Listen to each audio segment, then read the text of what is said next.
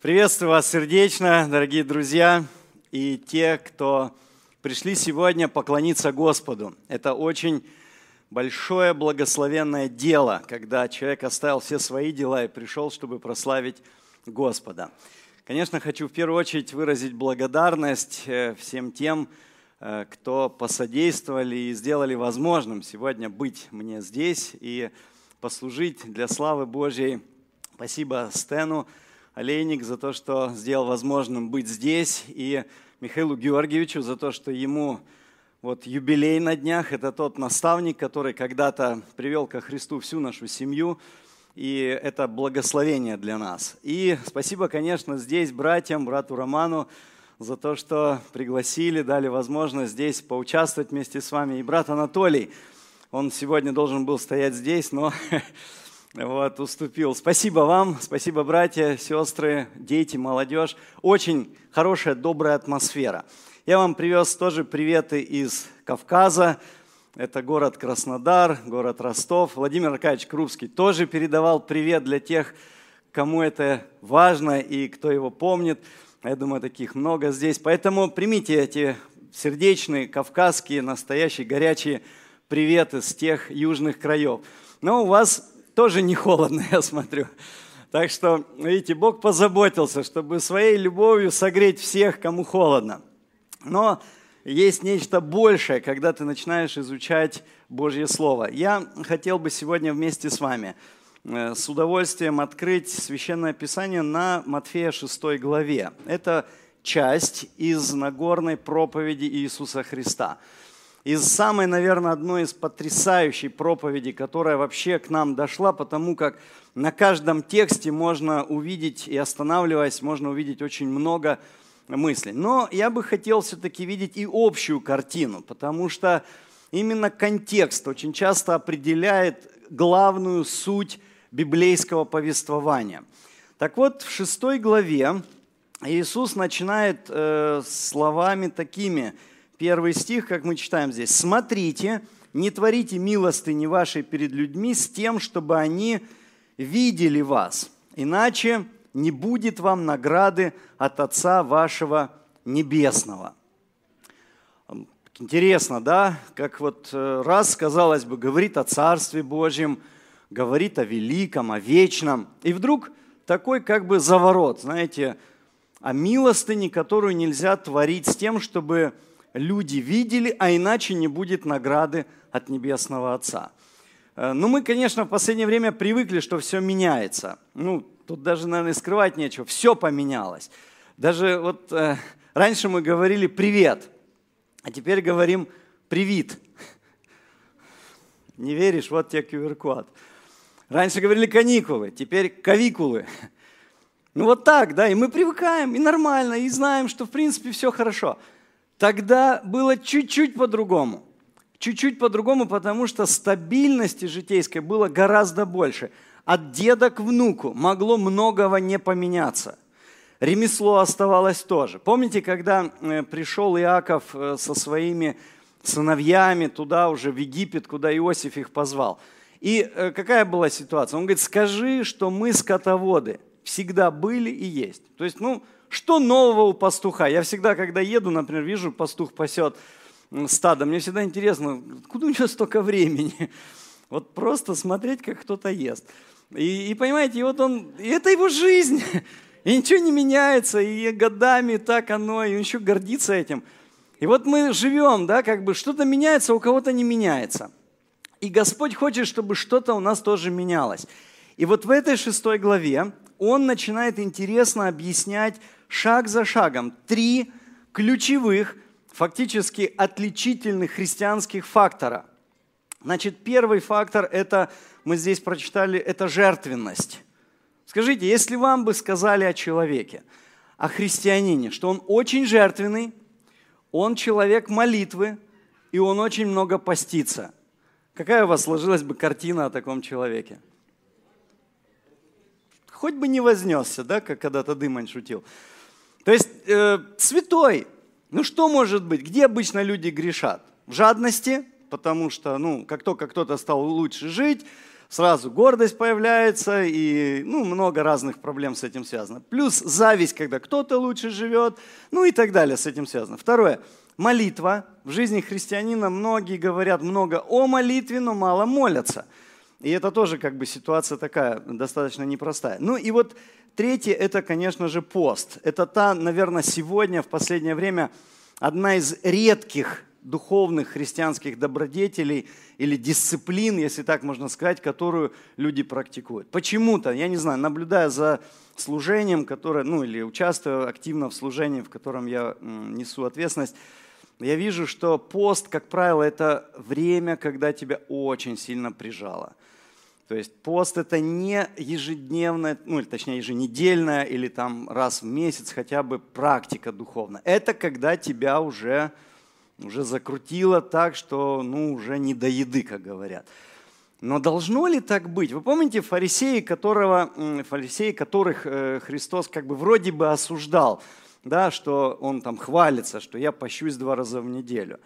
И нам это так всем импонирует, что вот, вот не надо так, да, ну раз в неделю, ну раз в месяц. Понимаете? То есть есть всегда чему учиться. Но самое интересное то, что он здесь употребляет трижды одно и то же устоявшееся, как бы э, фиксированное выражение. «Чтобы видели вас люди». Потом он говорит о награде и говорит слово «лицемер». Лицемер будет во втором стихе, лицемер будет и в пятом стихе, лицемер будет и в шестнадцатом стихе, и в седьмой главе, в пятом стихе он тоже придет к этому понятию, когда будет говорить, что ты вытащи, пожалуйста, сначала из своего глаза бревно, чтобы потом быть способным там у кого-то заниматься офтальмологическими исследованиями, что у кого в глазу лежит, не того.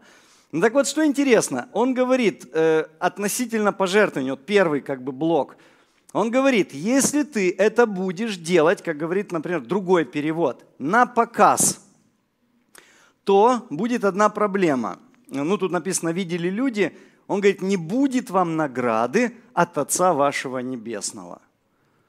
Так а может человек и не искал эту награду, может он просто хотел пожертвовать. Но нет, видите, всегда человек, который жертвует, он как бы ожидает, знаете, как ребенок послушный, как бы ожидает, что за такое поведение ну, ну не может не быть вознаграждения. Так и у нас. Но вот это как бы проблема. Здесь уже хочется немножечко, знаете, как э, пожить, что ли, вот порадоваться, вот немножечко, да, услышать слов благодарности. А скажите, а разве не обидно человеку, когда ты что-то сделал, когда ты много вложил, и вдруг это кто-то не оценил? А еще хуже, когда вообще поблагодарили другого человека. Сколько фильмов снято на этот мотив, на эту тему.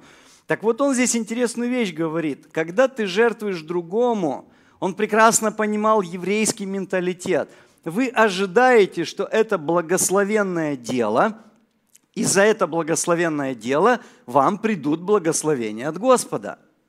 Но есть проблема, когда ты это благословенное дело начинаешь делать на показ, чтобы тебя хорошо увидели, так как бы заценили, то в этот момент Бог отворачивается. Ты не получишь благословения от Господа. И называет это понятие э, лицемерием, потому что во втором стихе он прямо говорит, и ты, и так, когда творишь милостыню, не труби перед собой, как делают лицемеры в синагогах, на улицах, чтобы прославляли их люди. Истинно говорю вам, они уже получают награду свою. Что это за награда? Ну, аплодисменты – ну почесть на крайний случай, да, ну похвала, ну бюст отольют на, на самую, скажем, уже мощь. Но он говорит, интересно, еще две категории людей. В синагогах и, как здесь написано, где еще на улицах.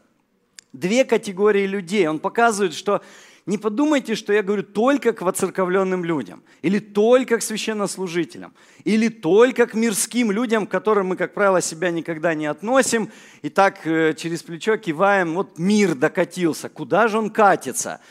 А на самом деле Христос говорит, эта проблема, она может быть абсолютно с каждым человеком. Абсолютно с каждым человеком. И сумма не имеет значения. Принцип сохраняется, потому что то, что для одного много, для другого это на полдня, да, или там еще как-то. И поэтому все относительно, но принцип-то сохраняется. Мы же еще помним времена, когда за кнопочный сотовый телефон людей убивали. И это было, грабили, да, скажем, чтобы отнять телефон и еще чего-нибудь. Сегодня мы на это смотрим, думаем, как нелепо. И вот в результате Христос подводит очень интересную мысль. Он говорит, они уже получают награду свою. А для нормального христианина, который идет ровно за Христом, по его стопам, по его следам, здесь как бы не было хорошо, все равно недостаточно. Это так и будет до самого пришествия. Потому что, как написано, э, те все, которые не достигли вечности, они достигнут вместе с нами, чтобы мы не без них, помните э, книга послания к евреям, 11 глава, чтобы мы не без них были там, где настоящее совершенство. И вот он теперь дальше дает совет. Он говорит, у тебя же, когда творишь милостыню, пусть левая рука твоя не знает, что делает правая, чтобы милостыня твоя была в тайне, и Отец твой, видящий тайное, воздаст тебе явно. Вот это как бы еще один интересный момент. Он об этом будет повторять несколько раз. Отец видит тайное. Возникает вопрос, очень такой простой наш житейский вопрос – человек лучше, когда мы его знаем в открытой жизни, или он лучше вот то, чего мы не знаем? Вот в его личной жизни он лучше или в публичной жизни он лучше? Как вы считаете? Где? В публичной лучше. А если в публичной негожий? Что робить? А потом прислушаешься, послушаешь кого-нибудь, говорят, не, он знаете, как у нас иногда шутят, говорят, мужик хороший, но характер противный. И вот не знаешь, как это примирить, да? Вот то ли это прорывает у человека доброта, то ли наоборот прорывает психи, там, недоброта. Вот какой он все-таки на самом деле? Поэтому мы советуем тем, кто не жена, да, например, все-таки встречаться хотя бы, не спешить. Вот ну, ключевое слово, не спешить, потому что тогда ты поймешь, либо это доброта иногда, то ли это зло иногда. И от этого очень много зависит. И вот интересно, он здесь говорит, Отец твой, видящий тайное, Он тебе воздаст явно.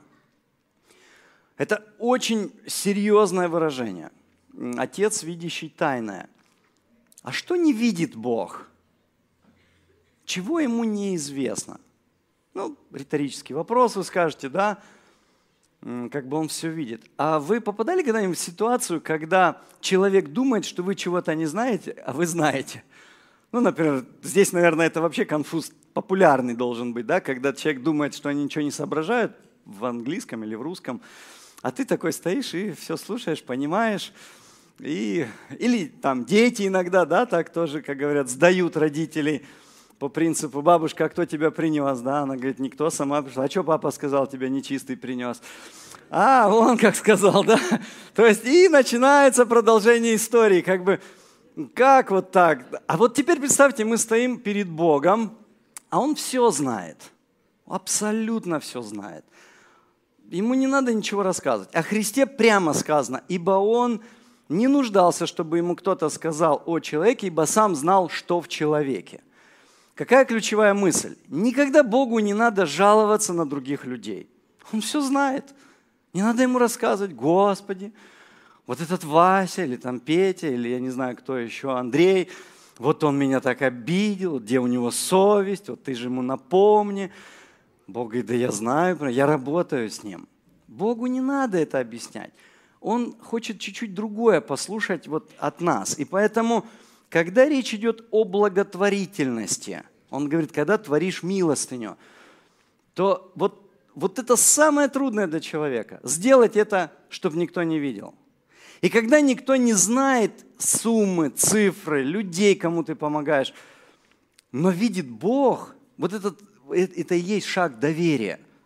Что я как бы, может быть, знаете, как в долг даю Богу, да, или занимаю, что, Господи, ну ты же видишь, да, они пусть не видят, но ты-то видишь. Вот. И получается, Бог говорит, я тебе дам, я тебе дам хорошую награду. И в этой главе, вот во всей главе, просматривается вот эта идея, что Бог в долгу не остается. Что можно подарить богатому человеку? Ну, подумать, да, так? И вот тогда мы начинаем приходить к выводу. Либо что-то уникальное, либо это будут эмоции. Да, потому что во всем остальном материальном человек не имеет нужды. Ты его в этом не удивишь. Поэтому написано в притчах, что кто дает богатому, обеднеет. То есть, ну, как бы неправильно поступает. Но что самое интересное, что когда мы говорим вот здесь о фразе «Бог видит тайное», мы все хорошо понимаем, что у каждого из нас есть свои тайны. Есть свои сундуки, там, я не знаю, как говорят, скелеты, которые мы храним. У пастора очень много тайн. Очень много чего я ношу и никогда не смогу нигде рассказать, потому что это ну, другое, да, совершенно другое доверенная э, информация или обстоятельство. И поэтому, когда я э, смотрю на вот эти вещи, тайное и явное, что делает Бог? Он начинает их аккуратненько примерять, чтобы не было вот этого разрыва между тайной жизнью человека и явной жизнью человека. Он это примеряет, чтобы человек был всегда такой, какой он есть.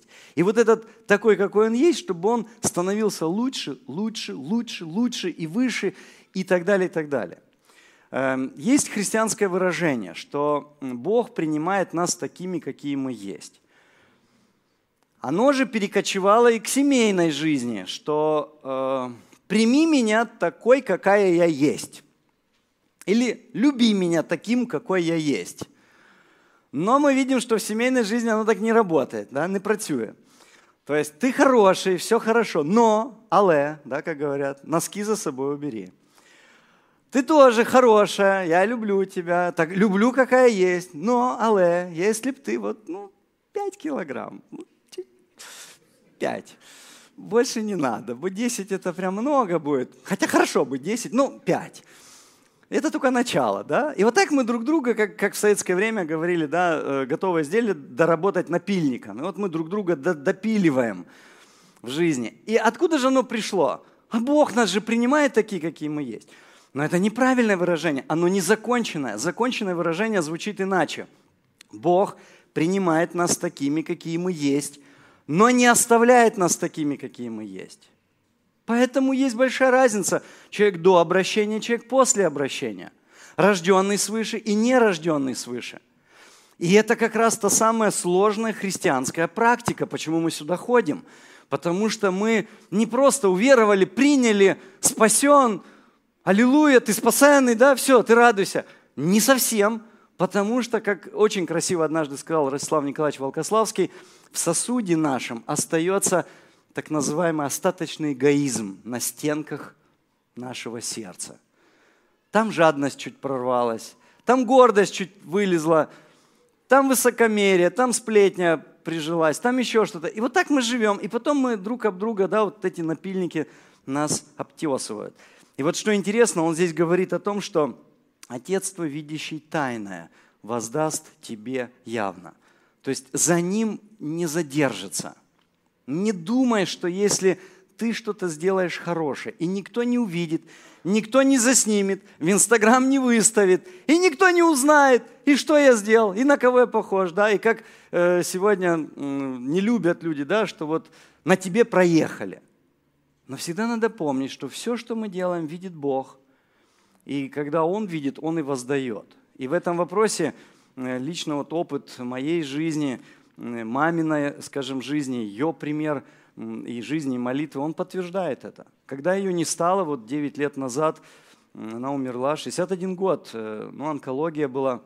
Интересно, что на похороны пришли много людей, там где-то человек 250, наверное, пришло, при том, что она не занимала никакую руководящую должность. Абсолютно. Она была простая, скажем, даже более того, уборщицей работала много лет – я еще был малым э, в школе, как-то учительница поднимала всех, спрашивала, где родители работают, и все вставали. Там папа полицейский, там на почте мама, там на сувенирной фабрике, еще где-то. А я говорю, уборщицей работает все. Я пришел маме, давай вычитывать. Мама, что вы не можете нормальную работу найти, мне вот стыдно за вас. Ну, мы ее на выседа называли. Она говорила, вырастешь, поймешь. А потом вырос и понял, что она родина с двух пацанов – взяла такие работы, чтобы с 5 утра до 7 сходить на одну работу, потом нас поднять в школу, отправить, сходить на вторую работу. И когда мы со школы, она опять дома. И мы тоже злились так. У всех мамы где-то, а наша дома. Понимаете? И вот эта мысль, что тебя всегда кто-то пасет, понимаете? Тебя всегда кто-то видит. Никогда нельзя расслабиться. И вот эта идея, может быть, она пришла к нам и, и по отношению к Богу, да, вот Он все видит. А я не хочу, чтобы Он все видел. У меня, может быть, есть своя жизнь. Но Писание говорит, Бог видит все, и тайное, и сокровенное, и желание. И вот понимание этой темы, оно может очень сильно повлиять на нашу молитву. Вы знаете, она закончится быть вот такой, такой начитанной молитвой. Она будет искренняя, когда ты разговариваешь с тем, кто тебя слышит и понимает. И как написано, да, что он еще прежде твоего прошения знает, в чем ты имеешь нужду, но тем не менее рад тебя послушать. Так о чем ты будешь с ним говорить? И вот это интересный теперь второй момент. Он подводит к молитве и говорит, когда молишься, не будь как лицемеры – опять же, приводит вот эту категорию лицемеров. 23 глава, кстати, от Матфея, это глава, где много раз употребляется слово «горе». «Горе вам, фарисеи», «горе вам то». И там есть категория книжники, фарисеи, лицемеры. Это отдельная, я не знаю, как нация даже, да, вот как у нас в России казаки. Это и не войска, и, и не нация, да, вот тот казак. Вот точно так же и здесь. Он говорит, лицемер. Это такой любой человек, который может стать таковым. И вот он здесь говорит, которые любят в синагогах, на углах улиц, останавливаясь молиться, чтобы показаться перед людьми. Опять та же самая проблема. То есть подать себя, как-то вот, ну, не знаю, вот произвести впечатление. Сейчас модное слово в молодежи. Хайпануть, да, вот, вот, вот либо пожертвовать так, чтобы аж, аж у всех, знаете, уго, или помолиться. Вот у нас был случай, парень один мужчина, он в тюрьме сидел одно время, и вот э, помню, мы работаем в молитвенном доме, приходит соседка, говорит, идите посмотрите, там ваш, по-моему, стоит. А он стоит на тротуаре, на коленях, молится перед церковью. Подняли, говорю, Серега, заходи внутрь. А почему ты меня останавливаешь? А у меня побуждение вот здесь помолиться. Почему я должен именно в церкви молиться? Думаешь, вот пастор не дал человеку помолиться. Все соседи повыходили, смотрят, да? То есть как бы вот казаться перед людьми. А что это? То ли искренность, то ли показуха. И у каждого будет своя версия. И вот он говорит здесь интереснейшие вещи, что они любят показаться перед людьми в вопросах молитвы. То есть вот посмотри, какой э, молитвенный, э, какой духовный человек. Да? Ну, а всегда ли это так? Знаете, на Украине есть хорошее выражение. Оце не люблю, коли вмер і дивиться. Да, вот вот что это означает? Ну, наверное, и без перевода понятно. Якщо ти помер, то вже лежи тихо, да? и очи закрой. То есть, а вот в Откровении написано, что э, ты делаешь вид, будто ты жив, но ты мертв. Фактически, то же самое можно сказать. Ты делаешь вид, что ты такой молитвенный, но когда ты на, на коленях-то стоял? И сколько ты там стоял? И что ты говорил, когда ты стоял на этих коленях? либо заснул, когда над, над кроватью молился и задремал, либо коротенечко так, чтобы Бога не, не беспокоить, да, за все слава, аминь. То есть Бог как бы, Он все видит, и это очень важно понять. Поэтому Он здесь, продолжая мысль, говорит следующее. Истинно говорю вам, они уже получают награду свою. Так как так? За пожертвование уже получают, аплодируют. А за молитву какая награда нам приходит здесь, на земле? Ну, мнение. Допустим, да? Мнение. Люди скажут, ну, кто такой человек. Знаете, как у нас есть шутка такая, жена пастору говорит, давай переселимся, возле кафедры поселимся. Он говорит, зачем? Ты там такой хороший. Понимаете? То есть я хочу дальше от кафедры, а уже по-другому, холоднее. И получается, что Христос говорит, они уже получают награду свою. А ты, когда молишься, войди в комнату твою, закрой за собой дверь, помолись Отцу твоему, который в тайне. Так где наш Отец сегодня? В тайне. Ну, или другой перевод говорит, в сокровенном месте. И дальше здесь говорит очень интересные вещи. И Отец твой, видящий тайное, воздаст тебе явно. Опять то же самое. Он в тайне, ты зайди туда, уединись, расскажи ему, не придумывай ничего, не изобретай, не строй из себя ничего. Я иногда в семинарах так проводил с молодежью, говорил, да зайди, закрой дверь за собой, скажи, Господи, я замуж хочу. Это честно. А то я спрашиваю кого-нибудь, ой, я не хочу замуж. Что-то все сомневаются в этом, знаете. Как говорят, свежо предание довериться с трудом. А ты приди честно, скажи, Боже, дай мне нормальную жену или там невесту. Это честно, Бог это слышит. И не строй себя ничего того, чего ты не, не, ну, не, не есть. И поэтому дальше он говорит, а молясь, не говорите лишнего, как язычники, ибо они думают, что в многословии своем будут услышаны.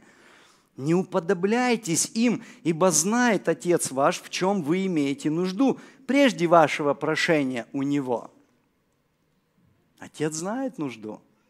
Знаете, я ну, не могу не вспомнить просто ситуацию. Э, моя племянница маленькая, не знаю, пять лет ей было, знаю, что у нее тогда было все хорошо, и у мамы хорошо, и у папы хорошо. И вот э, брат звонит, говорит, слушай, тут моя дочка хочет с тобой поговорить. Я думаю, в коем веке Олеся со мной хочет по сотовому поговорить? Ну давай. Берет трубку. Алло, дядя, привет. Я говорю, привет, как дела? Хорошо. Как настроение? Хорошо. Папа тоже, все у нее хорошо. Потом такая говорит, дядя, а ты можешь купить собачку и мне подарить? Я говорю, ну, в принципе, могу. А что папа подумает? Да ему понравится. А мама? И ей понравится. Окей. А ты будешь ее кормить? Буду. А убирать? Буду. А гулять? Буду. Ну, все будет. Золотое дитё. Я говорю, хорошо, а какая тебе собачка нужна? Любая. Главное, чтобы была такса и мальчик. Понятно, говорю, ну хорошо, дай папе трубку. Раз, тишина, тишина, тишина, дает трубку. Я говорю, ну что, везу собаку? Ни в коем случае. Я говорю, почему? Мы уже месяц держим оборону, говорит. То нормальной собачки нету, то еще что-нибудь. Ты не вздумай, говорит. Я говорю, ну она сказала, вам понравится не понравится, говорит.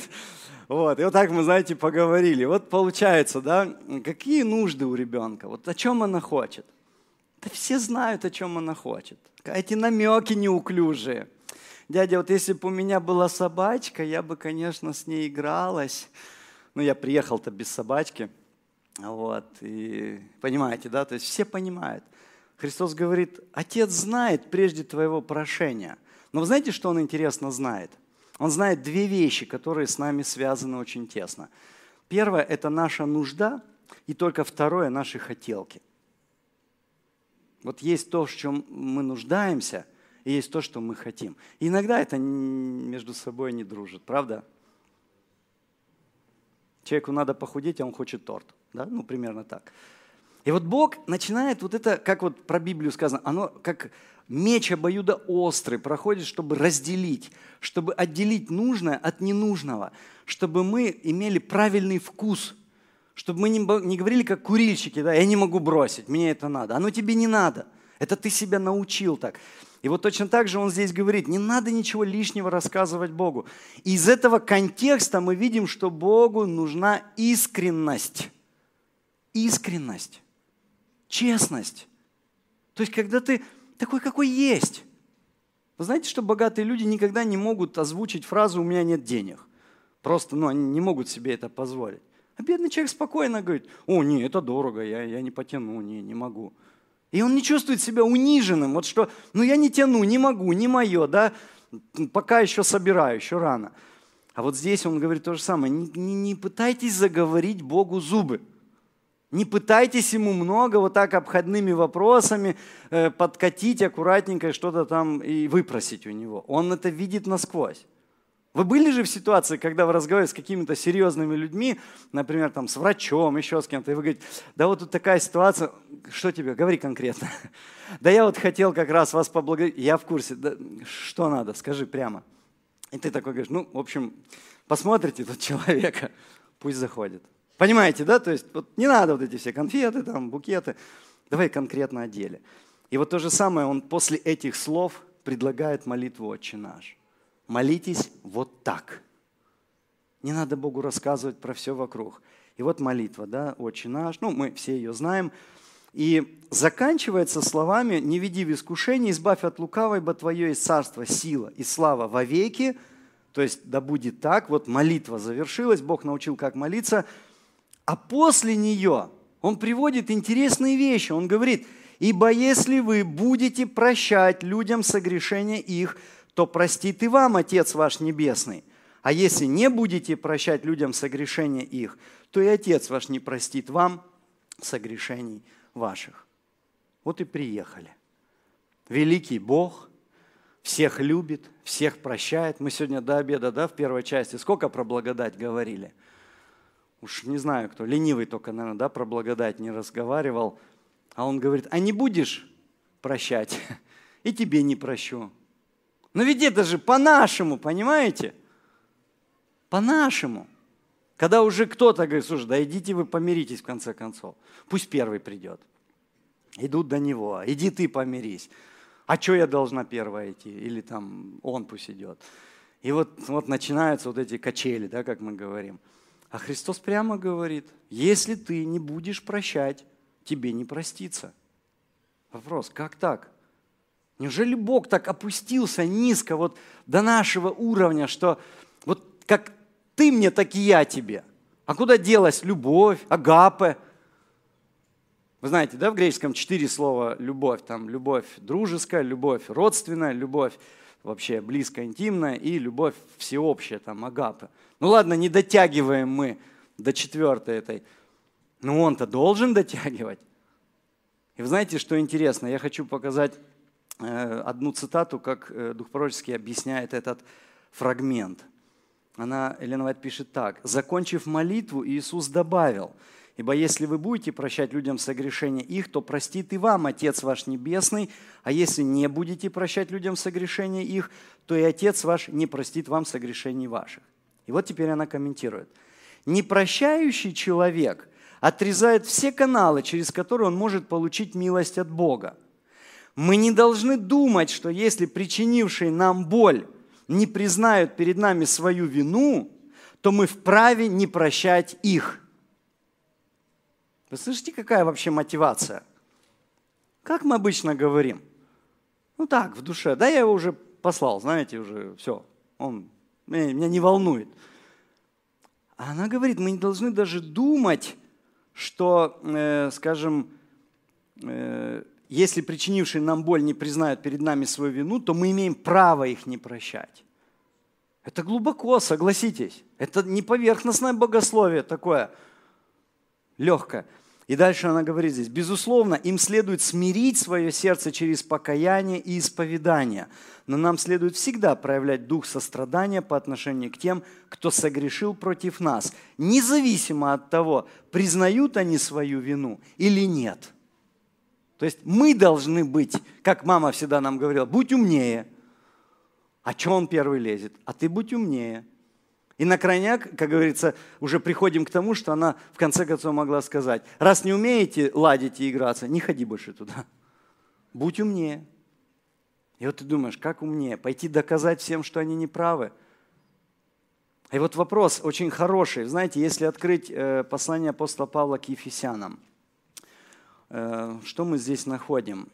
Э, Ефесянам во второй главе, с первого стиха мы читаем. «И вас, мертвых по преступлениям и грехам вашим, в которых вы некогда жили по обычаю мира сего, по воле князя, господствующего в воздухе духа, действующего ныне в сынах противления». В оригинале написано «непокорности и непослушания и неверия» между которыми и мы все жили некогда по нашим плотским похотям, исполняя желания плоти и помыслов, и были по природе чадами гнева, как и прочие. И вот теперь он говорит, Бог, богатый милостью, по своей великой любви, которой возлюбил нас, и нас, мертвых по преступлениям, оживотворился Христом, благодатью вы спасены. Так кто добрый? Бог богатый милостью.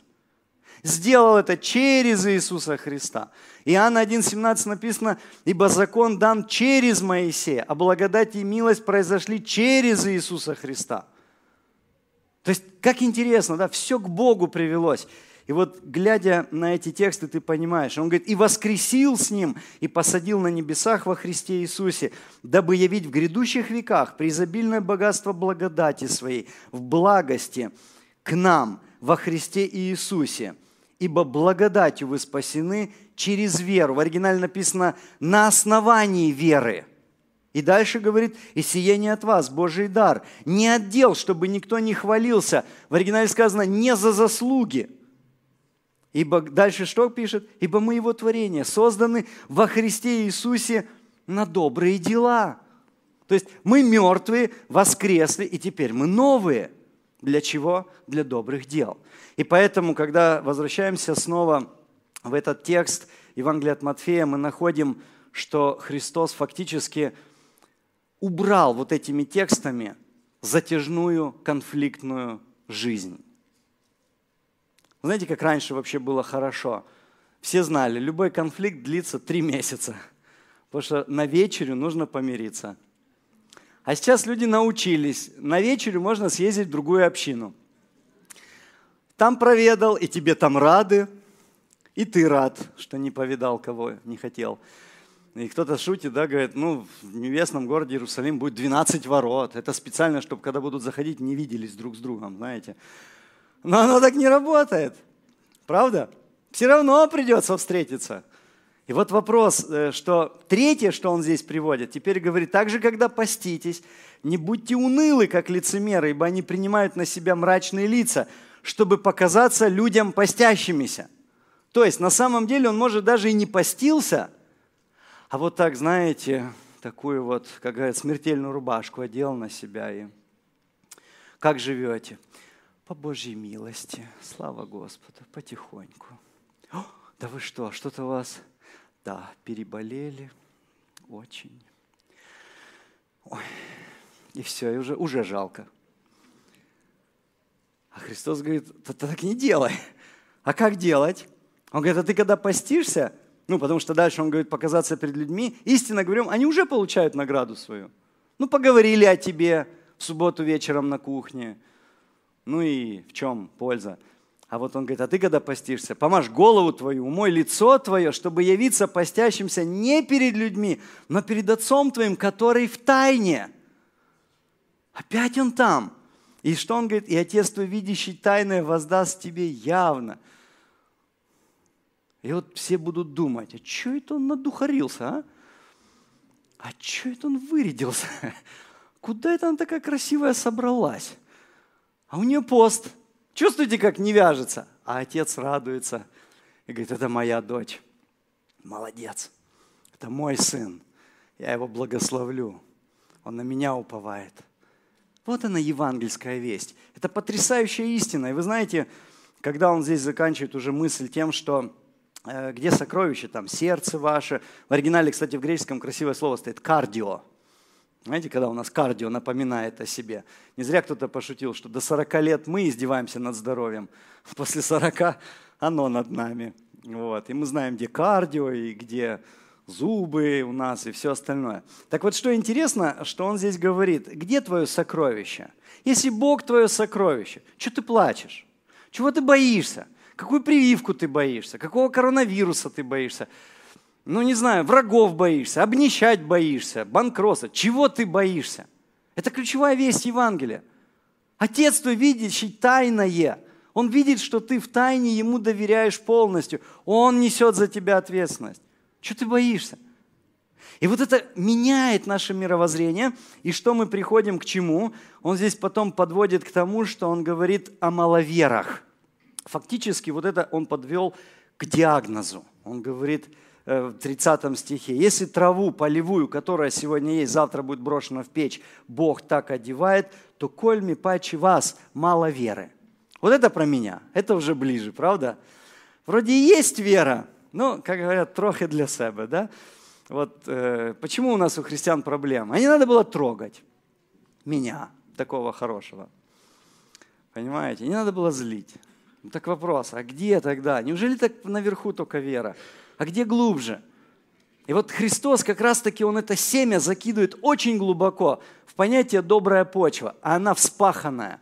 Вспаханная почва, она глубоко позволяет семени провалиться. И вот что интересно, Он говорит дальше, не заботьтесь. И 33 стих, ищите прежде Царство Божие, правды Его, и это все приложится вам.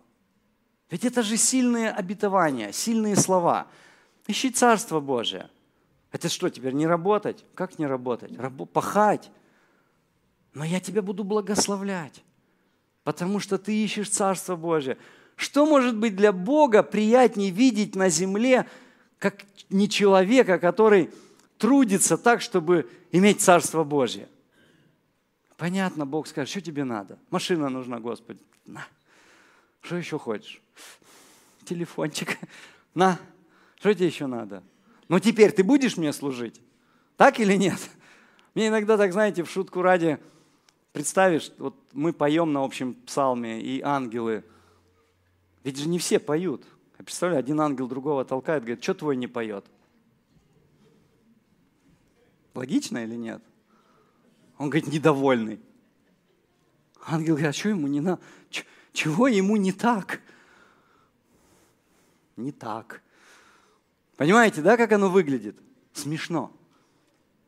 И ангелы смотрят и говорят, чего вам еще надо, люди? Что вам не додано?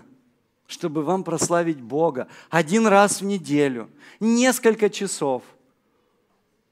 И вот мы начинаем роптать. И поэтому вот этот отрывок, эта глава очень много говорит. Он говорит, не заботьтесь о завтрашнем дне, ибо завтрашний день сам будет заботиться о своем. Довольно для каждого дня своих проблем. В английском написано troubles, да? Как дети – Дети не живут завтрашними проблемами. Они сегодня, сегодня классно и хорошо. И Бог говорит, будьте как дети. Не грузитесь, не грузитесь, что завтра будет, а вот вдруг заразит кто-то. У нас, когда пошла эта пандемия, знаете, люди так вычисляли, кто кого мог заразить. Это точно тот приходил, и знаете, и были такие ляпсусы. Придешь куда-нибудь, о, привет, привет, обнялись. Он говорит, мы тут все больные. Спасибо. Че б ты раньше не сказал, что вы тут все больные, я бы с тобой вот так поздоровался, да? Нет, обнялись. Он говорит, мы тут все болеем. Ну, ну что сделать, да? Вот такая наша жизнь. Ну, покажите мне совершенных людей. Их не существует, да? И поэтому мы сегодня, когда вот эти тексты смотрим, к чему мы приходим? Мы приходим к тому, что у каждого человека есть тайная жизнь. Не надо судить эту женщину, у колодца, помните, которая с Христом беседовала, которой Христос сказал, что у тебя там было пять мужей, и тот, который с тобой сейчас живет, тоже тебе не муж. И вот мы все так, знаете, цокаем многозначительно. Вот же женщина, а ты смотри. Да может, она жизнь свою устраивала, никак не получалось. То Альфонс, то Дармоед, то еще кто-нибудь. Может такое быть или нет? Может быть. Ей так было тоже тяжко. Она так бы хотела, чтобы один и на всю жизнь. Но нет. И Христос ее полюбил, ее благословил. Помните, как его другие пытались там в Садукее подловить на тех женщинах, где у нее было семь мужей, семь братьев родных. И мы тоже так смотрим, вот ситуация, да? Конечно, у нас бы, я думаю, как минимум пять уголовных дел на нее завели. После второго это сто процентов, да? Как так? Почему уходят? Бог говорит, я знаю, а вы не знаете. Вы не знаете двух простых вещей – Слово Божье, что написано, и силы Божьей. И вот поэтому сегодня я хочу, чтобы мы, каждый из нас, не пытались кого-то судить, никаких людей, не мерили себя по ним и их по себе. Как хорошо сказано, да, не спеши судить человека за то, что он грешит не такими грехами, как ты. Доживешь до его лет, теми же согрешишь. Помните, Петр говорил, да я, да чтоб я, да, да, да это они. Он говорит, Петр, петух не успеет два раза сообразить, когда петь, ты три раза от меня откажешься. Так и произошло. И поэтому, подводя итог, я бы очень хотел, чтобы в нашей жизни э, все-таки свершилось то, о чем очень хотел Христос, и как очень красиво, кстати, сказано в книге «Екклесиаст». Последняя глава, последний стих книги Екклесиаст. «Ибо всякое дело Бог приведет на суд. И все тайное, хорошо оно или плохо. Представляете, да, как, как оно все будет? Поэтому, что можно сказать, какой вывод? Если вас никто не видит, но ты остаешься верен и честен, у тебя будут огромные благословения. Когда ты жертвуешь, и никто не видит и не говорит спасибо, Бог умножает твои деньги и тебе возвращает благословением. Он видит тайное, а тебе воздает явно. Знаете, я когда вот начал говорить и не закончил, когда маму мы хоронили, многие люди пришли, и было приятно слышать, когда подошла женщина одна, у нее дети, ну, там, трое или четверо детей, она говорит, я, говорит, хочу сказать, вот ваша мама, она когда-то вот был лагерь, и у меня, говорит, много детворы, и она спросила, а ты едешь, ну, дети едут на лагерь? Она говорит, да не знаю, там же надо то спортивный костюм купить, то, то, то, все. Ну, знаете, собрать детвору. Вот, еще взнос там надо заплатить. И она, говорит, дала мне три тысячи, говорит, отправляй, пусть едут. То есть, может быть, я и когда-то тоже, как говорят, уши прожужжал, потому что был молодежный руководитель конференции, говорил, как на лагерях вообще у детей меняется мировоззрение, как истина их касается. Понимаете, вот так втихаря. И только когда она уже этого не слышала, это прозвучало. Вот спасибо ей, что мои дети. А может быть, дети как раз на том лагере что-то судьбоносное для себя приняли. Может же быть такое. И вечность откроет. Поэтому Отец, видящий тайное, пусть никто из нас не разочаруется от своей чистой, порядочной христианской жизни, даже если никто вас за это не поблагодарил, не сказал спасибо, не обнял, а еще хуже, похвалили вообще другого, который к этому не имел никакого отношения. Пусть наша душа от этого не огорчается. То же самое мы можем сказать и относительно нашей молитвенной жизни. Пусть наши дети видят нас молящимися, пусть наши жены видят нас, мужей, молящимися. И мне приятно э, видеть, когда ты находишься где-то, и человек говорит, я помолюсь. Я сейчас, подождите, я сейчас зайду, мне, то есть не отвлекайте. Но ведь во многих домах этой практики нет сегодня – я же не придумываю то, что говорю. Просто даже за руль садимся, не всегда молимся, еще что-то. То есть это жизнь, это наша христианская практика. Посему пусть Господь нас благословит, чтобы в нашу жизнь и пришла еще одна дисциплина, которая будет нас держать всегда не только в форме, да, физической форме, но и духовной форме. Это пост. Пост, который мы будем брать как обязательство перед собой и сказать, Господи, я хочу сегодня воздержаться от еды, потому что я хочу быть ближе к тебе, чтобы ты мне ответил на тот или другой вопрос. И жить, просто жить, жить обычной христианской жизнью, подавая пример всем остальным. Пусть Господь прославится в нашей жизни, в нашем служении, э, в наших семьях, через наших детей, в нашей церкви, потому что Он скоро придет, и мы с Ним встретимся. И Он откроет нам очень многие интересные вещи, которые для нас сегодня пока покрыты великой тайной. Богу за все честь и хвала. Аминь. Помолимся.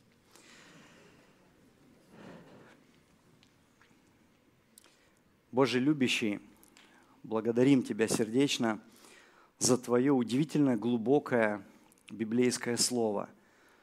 Мы, Господи, видим, как настойчиво Ты призывал людей к тому, чтобы никто не был лицемерным, чтобы всю ту любовь, доброту, щедрость – молитвенность свою, чтобы мы, Господи, могли всегда в первую очередь сверять самыми точными часами. Это с Тобой, который в тайне, но видя тайное, с радостью, щедростью готов воздать явно.